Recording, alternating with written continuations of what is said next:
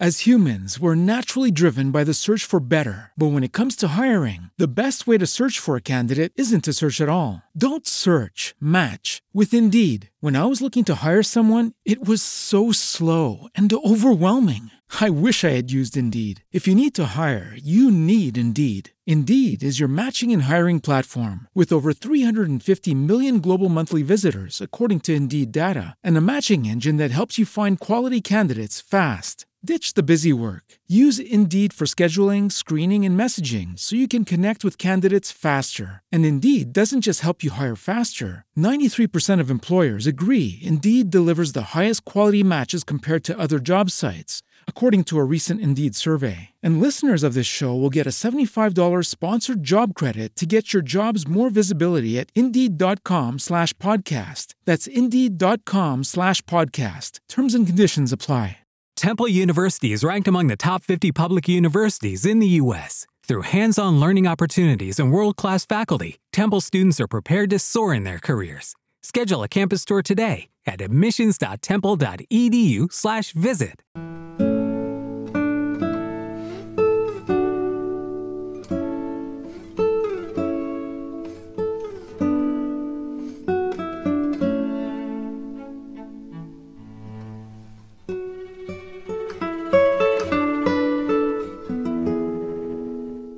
Io devo confessarvi che a me ha fatto molta impressione quanto quello che è successo subito dopo che eh, la pandemia è diventata una priorità a livello europeo.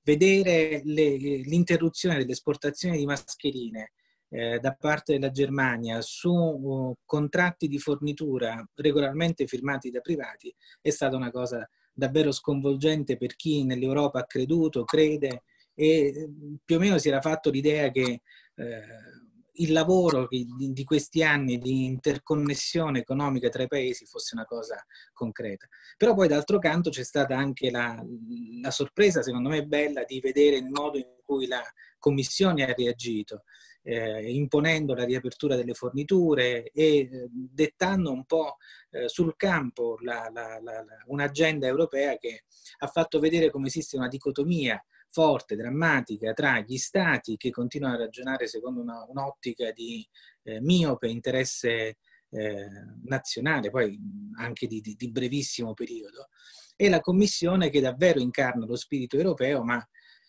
che continua ad avere una serie di armi spuntate per poter far ragionare gli stati ed impedire che i vecchi spettri del nazionalismo politico, del, del, del protezionismo economico ritornino a volare per l'Europa e a eh, fare quello che hanno sempre fatto in passato, cioè trasformare l'Europa in una polveriera.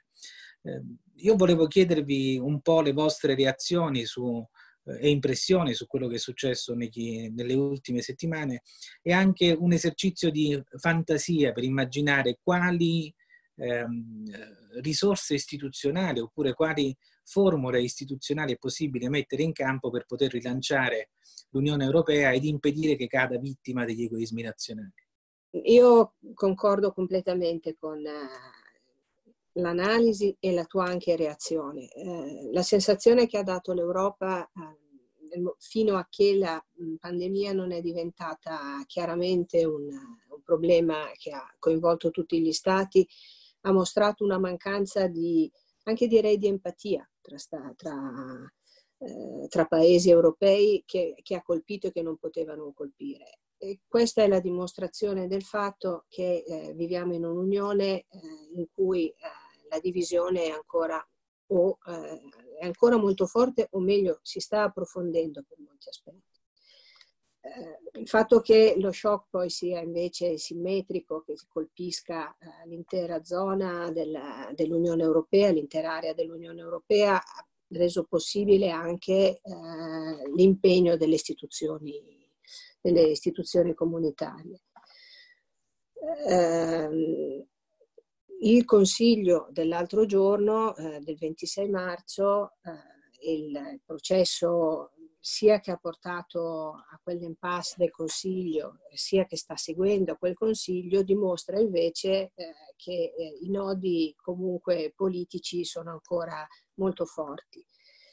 La speranza era che in questo momento in cui è assolutamente necessario un atto di solidarietà, oltre a quello già messo in campo dalla Commissione europea, dalla Banca Centrale europea, il contributo del Parlamento europeo nel, nel cercare di accompagnare velocemente questi, questi, processi e nel mostrare anche all'interno eh, del, proprio della, del rapporto tra le forze politiche in Parlamento europeo una certa unità tra famiglie pro-europee al di là eh, delle divisioni eh, nazionali. Quindi le istituzioni europee, come dici tu, hanno fatto la loro parte, però questa non è eh, una federazione, è una confederazione, una confederazione in cui la sovranità politica è ancora eh, in mano agli stati e quando poi eh, si deve andare a porre il problema della solidarietà, la solidarietà rimane una solidarietà fra stati, non è mai una solidarietà all'interno della stessa comunità politica all'interno della, dello Stato, della comunità politica, la solidarietà è fra cittadini. E il potere eh, statuale, il governo, ha la possibilità di organizzare questa solidarietà detenendo in qualche modo il monopolio della possibilità di, eh, di governare eh, questo tipo di la solidarietà e eh, prendere le, eh, le misure che sono necessarie per garantirla. A livello europeo questa cosa non c'è. Quello che mi preoccupa molto quindi dello scontro in atto è che eh, il fatto che serva un intervento massiccio eh, a sostegno, proprio un'immissione di liquidità eh, a sostegno eh, delle spese che in questo momento devono affrontare gli stati colpiti dalla pandemia, credo che sia condiviso da tutti. Si è cercato di avviare questo dibattito, il fatto che eh, però eh, si sia portato lo scontro non eh, soltanto eh, si sia voluto usare questo momento in qualche modo per eh, cercare di far passare il principio che questa Unione Europea, eh, così come è fatta, così come è organizzata, cioè in cui in ultima istanza, eh, essendo solidarietà fra Stati, essendo un sistema che ha come garanzie i bilanci nazionali, in questo sistema certe forme di condivisione, di mutualizzazione, rimangono eh, impossibili. Io uso questo termine eh, coscientemente perché c'è una, uh, un blocco da parte uh, proprio delle istituzioni nazionali, uh, delle stesse corti costituzionali nazionali su questo punto, che è reale e che non è soltanto una scusa che viene usata. Quello che voglio dire è che si cerca di portare a una solidarietà eh, che non può essere eh, una solidarietà che si riesce a organizzare fra stati sovrani, ma che dovrebbe essere una solidarietà tra cittadini all'interno di una stessa comunità politica organizzata da un potere politico comune.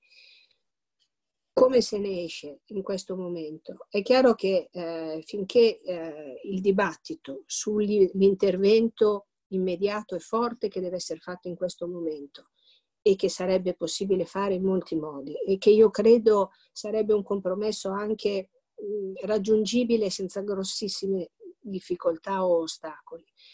Ma il fatto che si vizi eh, cercando di rendere poi un, uh, un intervento che debba diventare strutturale e non si sposta invece il problema eh, su come si deve strutturalmente risolvere questo problema della solidarietà all'interno degli Stati, è quello che impedisce di trovare la soluzione di compromesso e ci si sposta solo da questa impasse se eh, si alza invece proprio eh, l'ambizione eh, del piano su cui bisogna poi spostare il discorso generale. Noi siamo convinti che in questo momento sarebbe possibile eh, mettere in campo eh, la competenza fiscale all'Unione Europea. Questo è il punto. Se l'Unione Europea diventa eh, titolare di un potere in grado di ehm, procurare risorse all'Unione Europea, indipendentemente dagli Stati, che derivano direttamente quindi da un uh, rapporto che uh, le istituzioni europee hanno con i cittadini, con le imprese e ovviamente nell'ambito di un controllo democratico dove il ruolo del Parlamento europeo e del Consiglio a maggioranza sarebbe determinante. Questo creerebbe un bilancio federale che sarebbe poi la garanzia della solidarietà all'interno dell'Unione strutturale, all'interno dell'Unione Europea.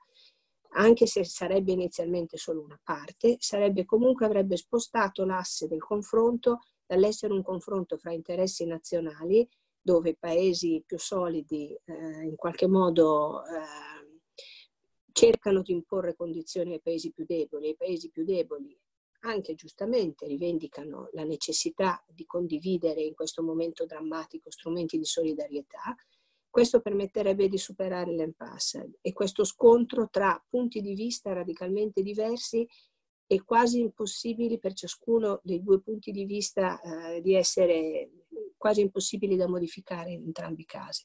Quindi bisogna spostare in questo senso il livello del confronto non più eh, contrapposizione di visioni nazionali, ma una visione europea eh, comune, che poi è, è il, quello che è successo appunto con la nascita della, della CIECA. Ma io, beh, è chiaro che condivido quello che è stato detto, anche se ehm, più che anche, in realtà rappresentano un po' i, i due sentimenti comuni in questo momento di chi, è, chi ha sempre pensato all'Europa come punto fermo della nostra cultura e di quello che è stato fatto in questi anni. Da una parte la delusione, la preoccupazione per quello che sta succedendo e dall'altra eh, l'idea, la possibilità di un rilancio. In mezzo ci sta, credo, un'opinione pubblica europea fortemente disorientata, disorientata anche da, da un ragionare di pancia. Forse in questo momento eh, davvero è, è, è, molto difficile eh, ragionare su Europa. Allora io che non sono, ehm, che mi occupo di rischio, mi occupo, io richiamerei tutti, l'ho fatto anche stamattina, a un, eh, a un ragionamento pacato. Il ragionamento pacato non deve, essere, deve ripartire da quello che ho detto prima, cioè da una distinzione, qui c'è bisogno spiegare bene alle persone la distinzione tra stati e istituzioni europee, che spesso vengono confuse. Eh, l'idea di fondo è che quello che è se noi guardiamo anche la storia precedente, quella della crisi del 2010-2011 del debito sovrano, noi abbiamo avuto degli stati che sono sostanzialmente stati incapaci di gestire la crisi e un embrione di, gestio, di, di istituzione europea, in quel caso la Banca Centrale Europea, che ha messo in campo quello che ha potuto mettere in campo, ma che sicuramente ha salvato la situazione. Io mi ricordo perché facevamo comitati rischi tutte, tutte, le settimane con i nostri interlocutori, con i nostri investitori istituzionali. Siamo arrivati alla, alla, all'apice della crisi con una situazione di liquidità e con quasi la preoccupazione di non poter rinnovare il debito, né quello pubblico né quello privato. Poi c'è stato un intervento di Draghi con i due provvedimenti dell'LTRO che ha sostanzialmente non, eh, ammorbidito la situazione e ha reso possibile eh, ragionare, continuare a ragionare ed andare avanti in un contesto di tranquillità. Più o meno è quello che è successo questa volta, di fronte a una Unione Europea, a, a stati che non sono in grado di prendere una decisione, l'Unione Europea, la, le istituzioni europee, in questo caso la Banca Centrale Europea, è riuscita a mettere in campo delle manovre fortissime. Se noi, io che osservo tutti i giorni l'andamento delle curve dei tassi, sono rimasto sorpreso di come tutto sommato la curva dei tassi italiana abbia tenuto. Allora dobbiamo ragionare sul perché. E perché l'intervento della Banca Centrale Europea? Senza un intervento della Banca Centrale Europea noi oggi ci troveremo in una situazione di caos nei mercati finanziari del debito, quindi non tanto nei mercati finanziari astratti, ma nei mercati finanziari che servono a, a sostenere le spese degli stati, completamente fuori controllo. Allora quali sono le due considerazioni che vanno fatte? Beh, la prima è che non è un caso che lo stia facendo la Banca Centrale Europea, che guarda caso per sua natura è forse l'istituzione più indipendente dagli stati. Una banca centrale per definizione, anche se con tutti i limiti che ha, è comunque una realtà eh, teoricamente e tecnicamente indipendente dagli stati. Non è un caso che funziona, le decisioni che vengono prese potrebbero essere ancora di più, ma le decisioni stabilite sono corrette perché non c'è questo condizionamento degli stati. La seconda cosa, molto più terra a terra, che vorrei lanciare agli scettici dell'Europa, è questa beatificazione di, di Draghi come uomo della provvidenza. E allora tutti dovremmo riflettere su perché tutti stanno dicendo questa cosa. Cioè, io credo che eh, dovremmo renderci conto che Draghi viene in questo momento considerato una persona che può portarci fuori da una situazione di sé, che non tanto perché Draghi è bravo, ma perché Draghi ha potuto fare quello che ha potuto fare perché era il capo di un'istituzione europea. Cioè questo dovremmo interrogarcelo tutti, leggevo anche su organi di stampa eh, abbastanza sovranisti, ad esempio l'intervento di Sallusti, che invocavano una discesa in campo di, di Draghi. Noi dovremmo riflettere sul fatto che eh, quest'uomo ha fatto quello che ha fatto non perché lui è bravo, sicuramente lo è anche, ma perché era il capo di un'istituzione europea. E, e questo non dovremmo dimenticarci. Noi dobbiamo partire da cose elementari, secondo me, oltre a quelle che ovviamente è la vostra responsabilità, soprattutto di Luisa, di portare avanti per cercare di far ragionare le persone su degli elementi molto semplici, cioè cercare di portare alla basilarità, cioè a uscire dalla pancia. Un conto sono gli, sta- gli stati, gli egoismi della Merkel piuttosto che gli egoismi del governo olandese, un'altra cosa sono le istituzioni europee. Al di fuori delle istituzioni europee la situazione sarebbe fuori controllo in questo momento. Ma io sono totalmente d'accordo con quello che avete detto. Il punto fondamentale mi pare che noi possiamo uscire da questa crisi, da questa situazione, anche avendo soltanto l'aiuto della Banca Centrale Europea. Nel momento in cui la Banca Centrale Europea toglie ogni limite all'acquisto di debito pubblico e anche di debito privato da qua ai prossimi 30 anni o 40 anni in maniera illimitata, significa che di fatto da un punto di vista economico e finanziario non abbiamo più bisogno degli euro bond. Però la cosa eh, significativa da questo punto di vista è che a questo punto gli euro bond diventano una dichiarazione politica non economica, di solidarietà tra gli Stati europei, un modo per dire nel momento di difficoltà che tutti stiamo vivendo, mettiamo nero su bianco che c'è una rete che ci tiene tutti uniti. Cioè, un po' il messaggio anche del Papa, se siamo tutti nella stessa barca, poi facciamo davvero questo. Quindi se noi riusciremo a uscire perché abbiamo un'istituzione eh, europea totalmente indipendente, quindi nel pieno spirito del, dell'organo sovranazionale europeo che è la Banca Centrale, che è indipendente dagli Stati. Il punto è che manca la solidarietà dal basso. Eh, c'è un'altra questione che secondo me è di, di, di, grande importanza, su cui vi invito a riflettere. Parto dalla considerazione che faceva Luisa a proposito di dare l'indipendenza economica alla, alla, alla Commissione, quindi di una ehm, tassazione diretta che vada a finanziare direttamente il bilancio della Commissione. Secondo me è importante. Eh, questi sono i due passaggi, questo è il passaggio fondamentale insieme al voto a maggioranza e quindi non più all'unanimità l'anima di un'organizzazione internazionale viene fuori in maniera indipendente dagli stati quando il voto non è più all'unanimità.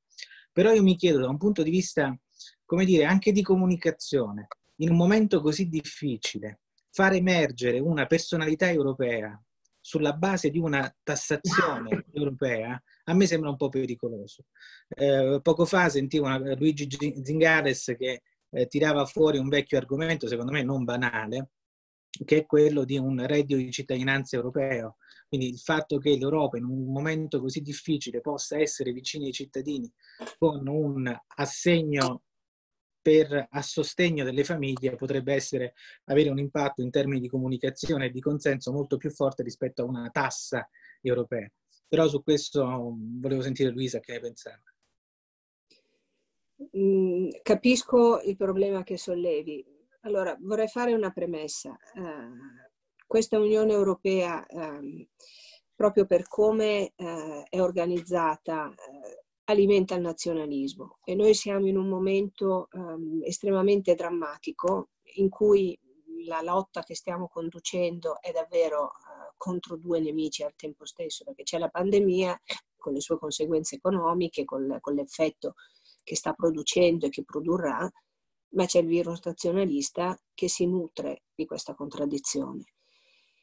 Non, ehm, dal punto di vista della comunicazione, quello che sarebbe davvero forte sarebbe quello di ricondividere nuovamente il progetto politico europeo. Può sembrare utopia in questo momento di divisione degli stati.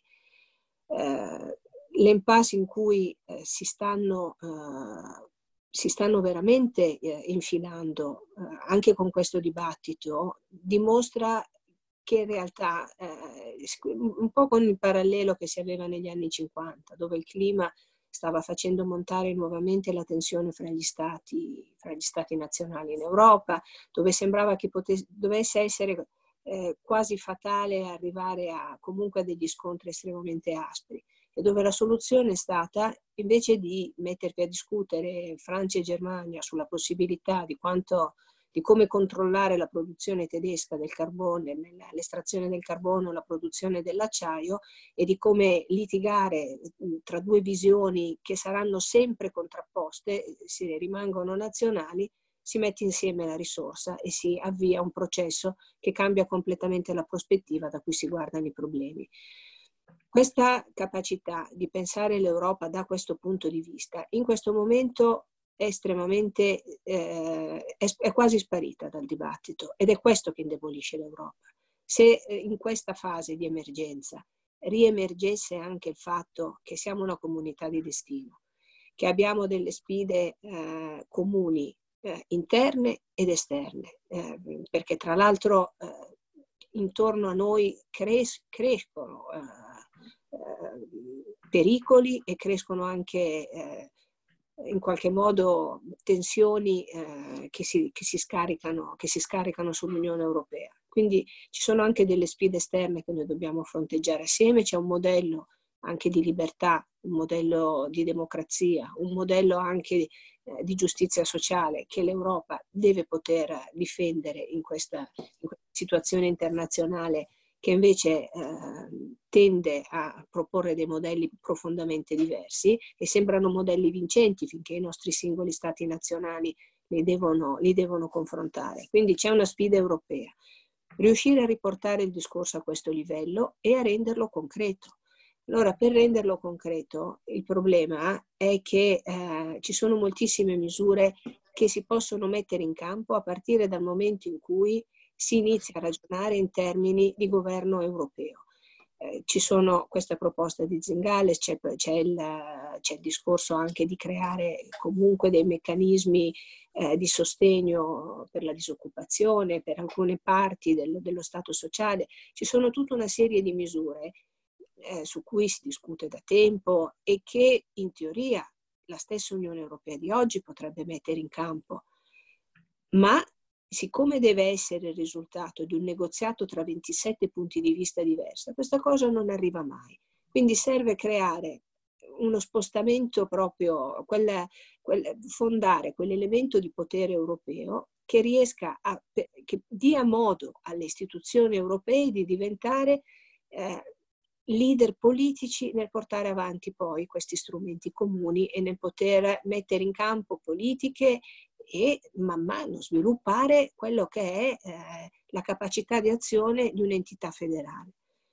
Se la Banca Centrale Europea lo può fare è perché è l'unica istituzione che si basa su una cessione reale di sovranità da parte degli Stati effettivamente gli Stati hanno ceduto la sovranità monetaria a un'istituzione comune e anche se la banca centrale quindi non avrebbe in base ai trattati o non avrebbe avuto in base ai trattati eh, poteri eh, per entrare in campo come poi in realtà ha fatto e la stessa Lagarde oggi sta forzando in qualche modo il mandato della BCE arrivando a dire che appunto non, non rispetta più la proporzionalità nell'acquisto As humans, we're naturally driven by the search for better. But when it comes to hiring, the best way to search for a candidate isn't to search at all. Don't search, match with Indeed. When I was looking to hire someone, it was so slow and overwhelming. I wish I had used Indeed. If you need to hire, you need Indeed. Indeed is your matching and hiring platform with over 350 million global monthly visitors, according to Indeed data, and a matching engine that helps you find quality candidates fast. Ditch the busy work.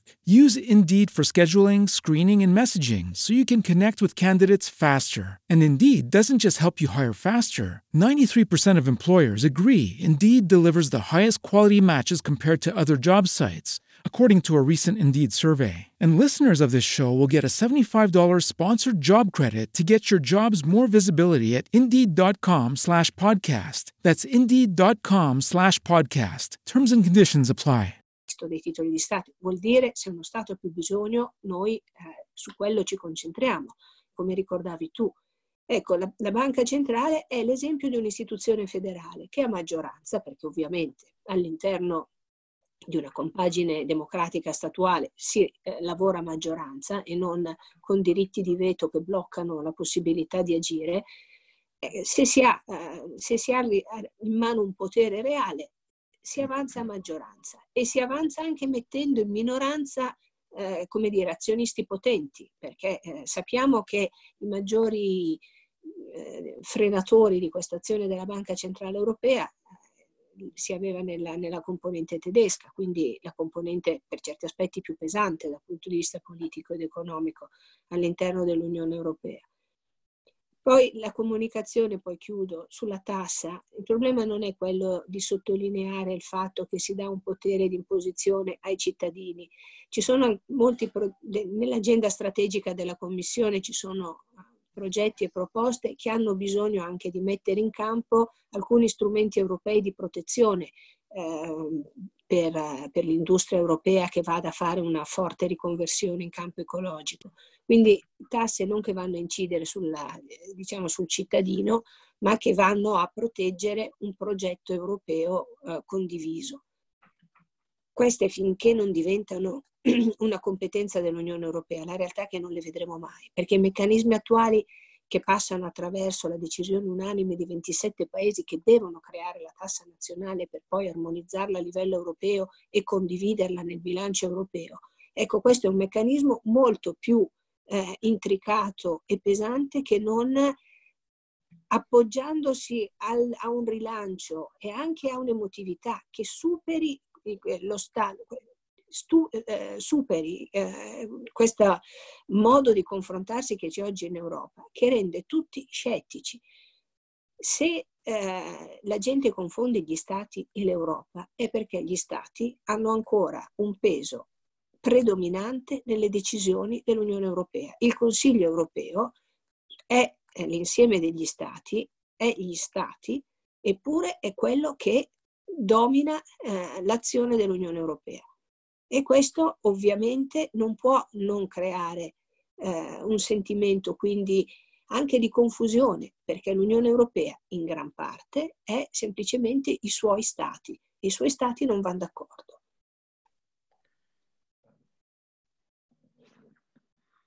Ascoltavo con estrema attenzione quello che diceva Luisa.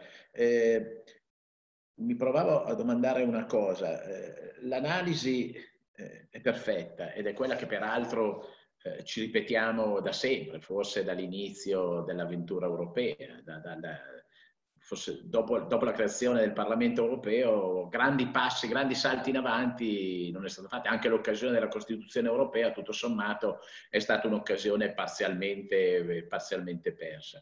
E quello che eh, non riesco a vedere oggi, e quindi questa invocazione alla Banca Centrale Europea, un po' come l'appiglio quasi educativo, è come mettere in campo questa cosa qua, un, perché poi tutto sommato questa cessione di sovranità su altri temi non, la devono fare quegli stati che oggi non sono disponibili a farli, cioè un siamo un po' quasi in un labirinto, no? perché sull'agenda è chiaro che ci eh, potremo discutere eh, e ognuno forse ha le sue idee, io ne ho in mente due per esempio, uno è stato l'errore di non aver affidato all'Europa il tema del welfare state. Il welfare state è ancora un tema fortemente nazionale e quindi c'è una rincorsa a peggiorare i modelli in nome di un'Europa che in realtà poi non ha colpa ma è semplicemente una cosa che poi anche perché attorno al welfare state, cioè alla, al modello che davvero, l'unico modello davvero che forse l'Europa più di tutto ha dato al mondo, che è sostanzialmente, seppur nelle varie forme, eh, la sicurezza sociale nelle sue varie forme, no, potrebbe essere un tema di grande rilancio. L'altro tema di grande rilancio è un po' quello tecnologico della sfida, eh, della sfida a questo virus. Io sono rimasto sorpreso no? eh, a leggere l'altro giorno il comunicato congiunto tra la Casa Bianca con le grandi imprese americane, IBM, Amazon, Microsoft, i grandi istituti di ricerca come l'MIT, che mettevano a disposizione la propria capacità informatica, oltre che la propria capacità di ricerca, alla ricerca in senso lato eh, per affrontare il tema del coronavirus, cosa che in Europa non c'è. No? Allora è evidente che probabilmente per arrivare a quello che dice Luisa, che è fondamentale, senza cui saremmo alla prossima crisi ancora più indietro, con i sovranisti che vanno sempre avanti, probabilmente bisognerebbe, bisognerebbe che chi a questo punto uso una, una, parola che a me non piace usare, cioè gli uomini, volontà, gli uomini e le donne di buona volontà, cioè chi crede che davvero non si possa uscire da solo deve provare a costruire un'agenda che è assieme politica, ed è questo è quello che diceva Luisa, ma anche di strumenti intermedi, cioè oggi siamo veramente di fronte al nulla assoluto. Se non ci fosse la Banca Centrale Europea, oggi l'Europa non ci sarebbe come risposta collettiva. e ragionare su cosa ha fatto l'Unione Europea ha un profondo valore pedagogico perché tocca le tasche dei tocca le tasche dei cittadini. Cioè, vedere che oggi appunto la situazione non è degenerata, per cui chi ha i mutui ancora, può ancora sostenerli, la situazione economica non è bloccata, lo Stato è in grado di spendere, lo può fare perché c'è un'Unione Europea che andando, come dicevi tu giustamente, oltre al proprio bilancio l'ha fatto. È poca cosa, sì sicuramente, perché uno degli errori è stato costruire un'Europa solamente, neanche solamente monetaria, però sicuramente è un punto su cui far ragionare le persone. Cioè, è questa è veramente una palestra su cui farle ragionare. E da lì bisogna fare, perché è evidente che l'obiettivo e la soluzione è quella che dice Luigi. Il mio terrore è che chi deve deciderlo non lo vuole decidere. Anzi, in questo momento, perché oggi il veto è su questa cosa, è su questo tema del, del, del corona, degli eurobond. Eh, qualche tempo fa il veto era di un altro gruppo di paesi sulla distribuzione delle quote dell'immigrazione. Altre volte erano altri paesi no, che avevano ehm, ulteriori veti. Il sistema dei veti non funziona, eh, però è un sistema molto comodo per far valere eh, i propri... Quindi sono, sono, francamente preoccupato da questo punto di vista. E, e in, un, in, un, momento di disperazione non possiamo che agganciarci a quel poco che c'è e ricominciare da quello che c'è, oltre che rilanciare alto, questo non c'è dubbio, però è chiaro che eh, dobbiamo, dobbiamo usare quello che c'è per spiegare cosa è l'Europa, cosa o meglio, cosa dovrebbe essere l'Europa più, per, più che cosa è. Ma guardate, io vi confesso che sono estremamente preoccupato per un motivo.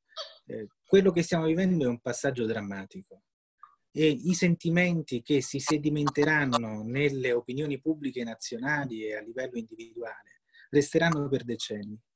Eh, di solito non lo faccio perché non è il mio campo, però insisto sulla questione della comunicazione perché sono convinto che adesso si sta svolgendo una vera e propria battaglia sulla questione della comunicazione per poter manipolare, formare, educare le opinioni pubbliche europee che stanno vivendo una fase di grandissimo stress psicologico, per cui le loro difese sono molto basse in questa fase e alcuni messaggi possono passare con maggiore facilità e, e sedimentarsi per decenni. Cioè, quello che ha fatto la Germania di bloccare le mascherine nel momento in cui noi ne avevamo più bisogno è stato un colpo durissimo alla solidarietà europea e resterà per decenni. Allo stesso modo, vedere i camion militari con le bandiere della, della Russia che eh, marciano sulla pontina e il fatto che alcuni media lo, lo, abbiano fatto, enfatizzare con tale forza la solidarietà che viene da paesi come la Cina, eh, la, la, la, la, Russia, la Cuba, eh, sono cose che resteranno nella coscienza dei paesi che hanno vissuto con maggiore forza questa, questa tempesta e saranno difficili poi da scacciare. Sono delle scorie negative che noi ci porteremo per i prossimi decenni. Quindi in questo senso a me sembra che una leva per poter agire sia quella che stavate dicendo voi, cioè a tutti gli effetti la BCE è un'istituzione europea e se la BCE ci sta salvando da noi stessi, questo significa che l'Europa ci sta salvando da noi stessi. Cioè in, questo, in questa situazione noi abbiamo che la BCE è la più pura delle espressioni europee, è quello che potrebbe essere tutta l'Europa e quindi se una sola istituzione, in questo caso la BCE, riesce a salvarci da noi stessi e dalla, dalla, dalla, dalla tempesta in cui siamo, si potrebbe battere molto sul lasciare immaginare che cosa potrebbe essere un'Europa davvero indipendente dagli stati, davvero sovranazionale nel benessere di tutti.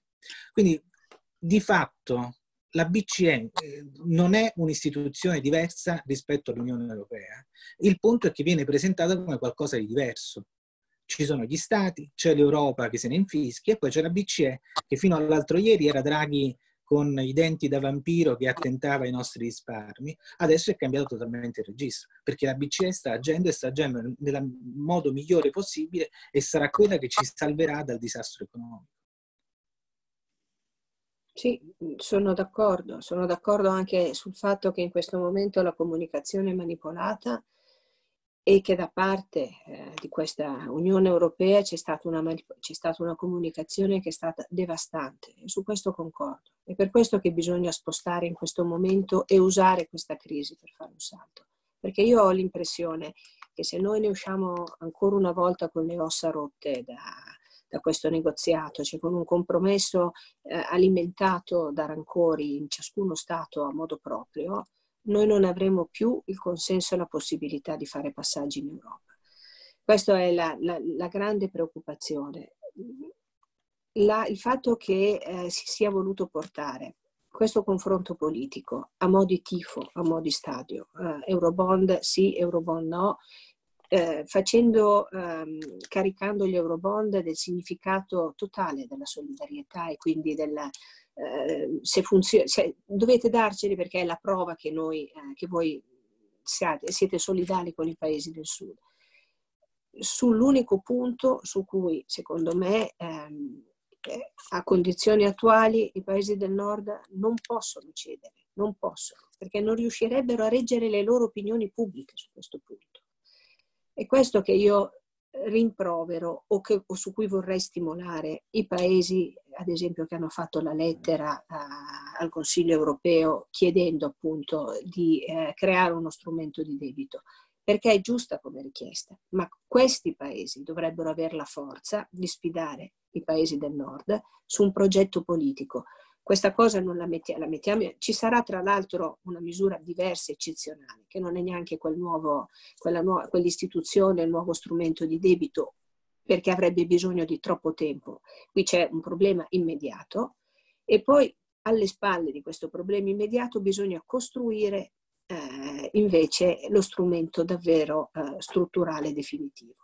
Questo strumento deve essere pensato come uno strumento federale se non hanno il coraggio di fare questa proposta, se non hanno il coraggio di allearsi con il Parlamento europeo su questa, su questa proposta, se non hanno il coraggio di mettere la Commissione europea, non tirarla per la giacca, stai di qui o stai di là, ma portarla su un terreno che è quello che l'istituzione, diciamo, guardiana dell'interesse comune potrebbe condividere.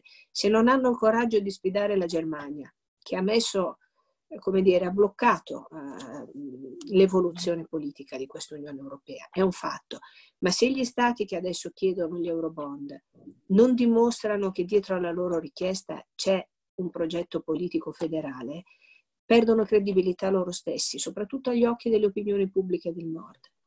Quindi eh, questo era anche un po' il, il, punto che sollevava Gabriele. Chiediamo agli stati che stanno litigando di fare una cosa eh, che richiede una fortissima volontà politica. Ma proprio perché gli stati stanno litigando e stanno esaurendo in qualche modo le, gli strumenti per dare risposte che possano essere positive e che non alimentino il nazionalismo, ciascuno nelle proprie, nelle proprie opinioni pubbliche, questa è una sfida che se i paesi del sud sapessero davvero, davvero eh, farla propria e metterla in campo, metterebbe molto più in difficoltà la Germania di quanto non lo facciano gli Eurobond piuttosto che altre cose.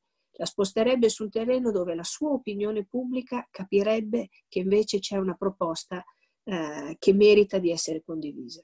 E certo, ci vuole comunicazione e volontà politica su questa cosa e sono d'accordo che se non eh, c'è questa cesura drammatica in questo momento nel dibattito, noi stiamo assistendo a, purtroppo a una degenerazione che segnerà forse in modo irreversibile queste generazioni che stanno vivendo questa esperienza.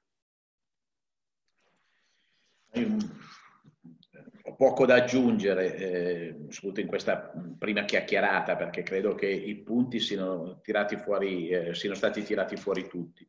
Solo due notazioni direi a margine rispetto a questo dibattito. Eh, la prima, è ovviamente, ehm, dobbiamo essere consapevoli che nessuno è indenne, eh, aveva ragione Luisa, cioè tutti dobbiamo essere consapevoli che tutti gli stati non hanno una proposta federale in campo e neanche nei comportamenti. Io non so se è vera questa notizia, visto che tu citavi spesso, Nunzio, eh, questa vicenda del blocco delle mascherine. Io non so se è vera la notizia che ha riportato ieri la stampa, perché in questi giorni è anche abbastanza difficile, eh, difficile verificare le notizie, del blocco della nave di ventilatori polmonari eh, diretti alla Francia che avrebbe dovuto fare un trasporto eh, nel, nel, nel, porto di Gioia Tauro che è stato bloccato dalle, dalle, autorità italiane. Non so se è vera, ma se fosse vera dimostra semplicemente che siamo veramente a, un rincor- a una rincorsa pericolosa, a una rincorsa di egoismi, no? perché poi chiaramente tutti diciamo non ci danno le mascherine, però poi ci indigniamo se le nostre mascherine vengono magari inviate all'estero. Quindi c'è un problema veramente di cultura. Allora a me viene in mente una cosa, visto che tu parlavi di comunicazione, un vecchissimo pezzo che aveva scritto Umberto Eco quando faceva la bustina di Minerve sull'Espresso ed era quando impazzava la prima volta la battaglia sulla pena di morte.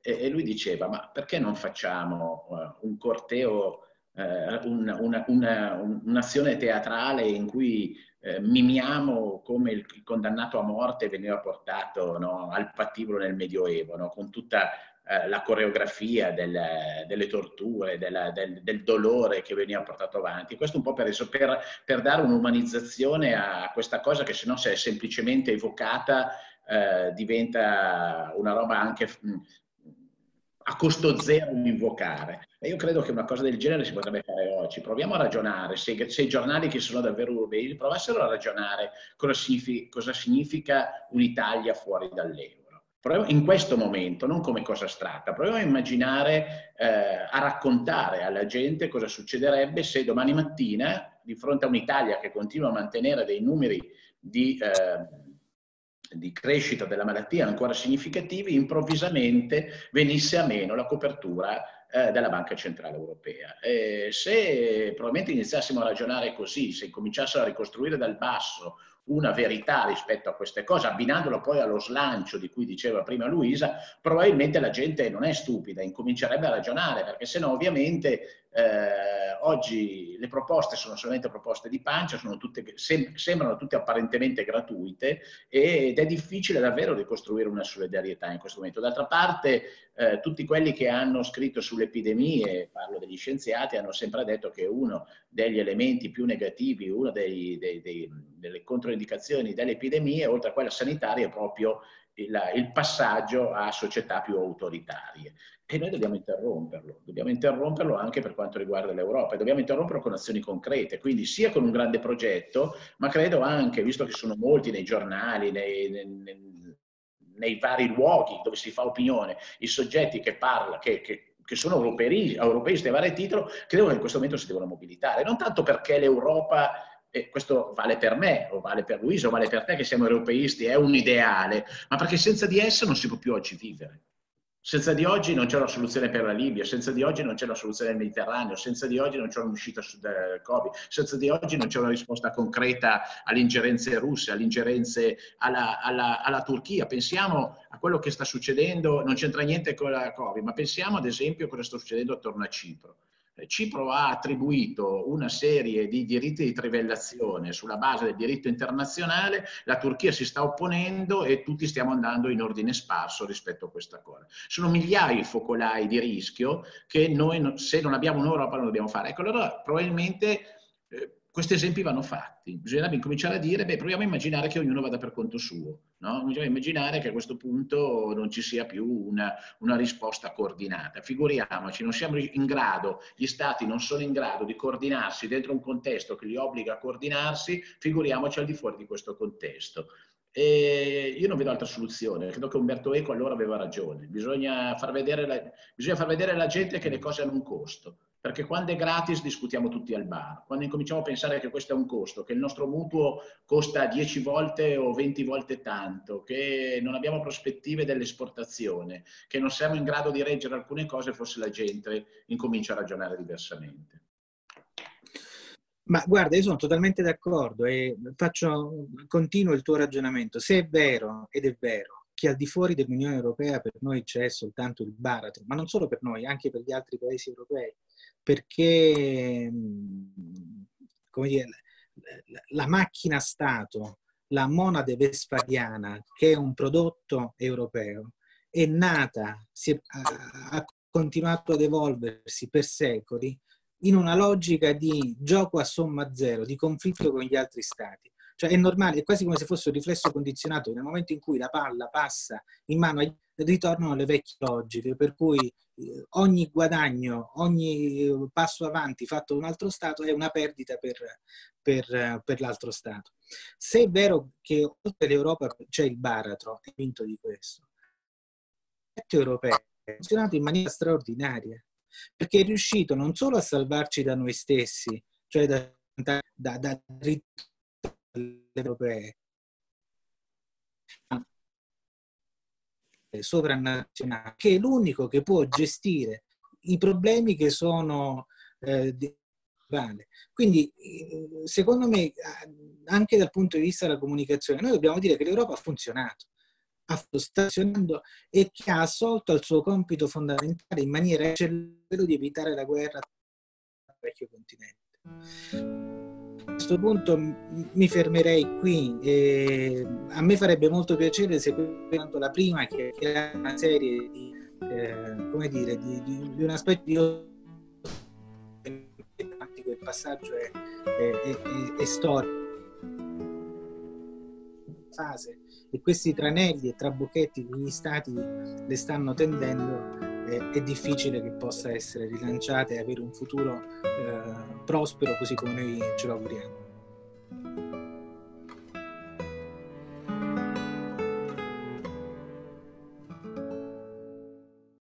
As humans, we're naturally driven by the search for better. But when it comes to hiring, the best way to search for a candidate isn't to search at all. Don't search, match with Indeed. When I was looking to hire someone, it was so slow and overwhelming. I wish I had used Indeed. If you need to hire, you need Indeed. Indeed is your matching and hiring platform with over 350 million global monthly visitors, according to Indeed data, and a matching engine that helps you find quality candidates fast. Ditch the busy work. Use Indeed for scheduling, screening, and messaging so you can connect with candidates faster. And Indeed doesn't just help you hire faster. 93% of employers agree Indeed delivers the highest quality matches compared to other job sites, according to a recent Indeed survey. And listeners of this show will get a $75 sponsored job credit to get your jobs more visibility at Indeed.com slash podcast. That's Indeed.com slash podcast. Terms and conditions apply.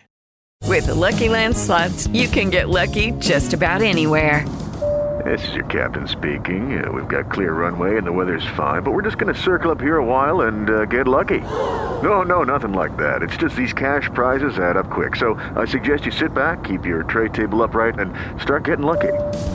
Play for free at LuckyLandSlots.com. Are you feeling lucky? No purchase necessary. Void where prohibited by law. 18 plus terms and conditions apply. See website for details.